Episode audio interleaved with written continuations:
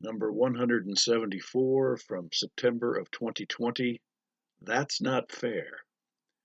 A few days ago, we had some very threatening weather in central Indiana. There was a huge burst of wind as the front came through that did considerable damage throughout the Midwest. Of particular concern was that this storm damaged one of my two churches, the Lutheran Church of Our Blessed Savior. That wind gust cracked off a huge limb from the tree across the street and flung it up against the west wall of the church, ramming a branch through the outer glass and the stained glass window.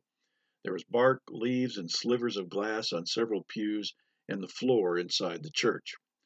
Fortunately, Dan and Andrea Barnett and George Bennett were on hand to patch up the window temporarily and clean up the mess. I suppose it could have been a lot worse, but it does make one wonder why this kind of thing has to happen to God's house. That doesn't seem fair. But that is the same kind of thing that people say whenever something bad happens to one of God's faithful people. That's not fair. Why should this tragedy happen to such a good and faithful person? How could God let this happen?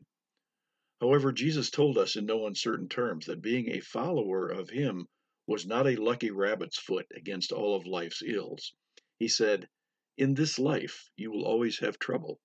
He also said, "Rain falls on the righteous and also on the wicked." Apparently, being good and faithful does not exempt us from suffering.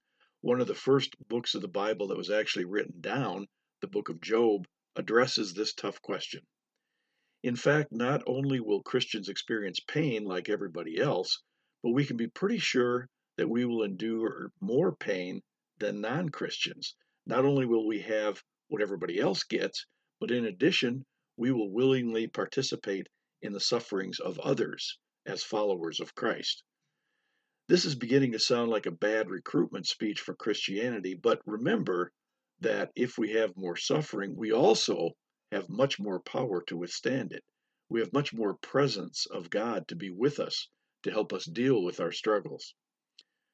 On this side of the grave, the forces of evil will always give us a run for our money, but ultimately they cannot win. That has already been decided. But that branch through the church window is a reminder that until we are in God's presence forever, bad things will happen to good people. Faithful people remember where their strength comes from and call upon the name of the Lord.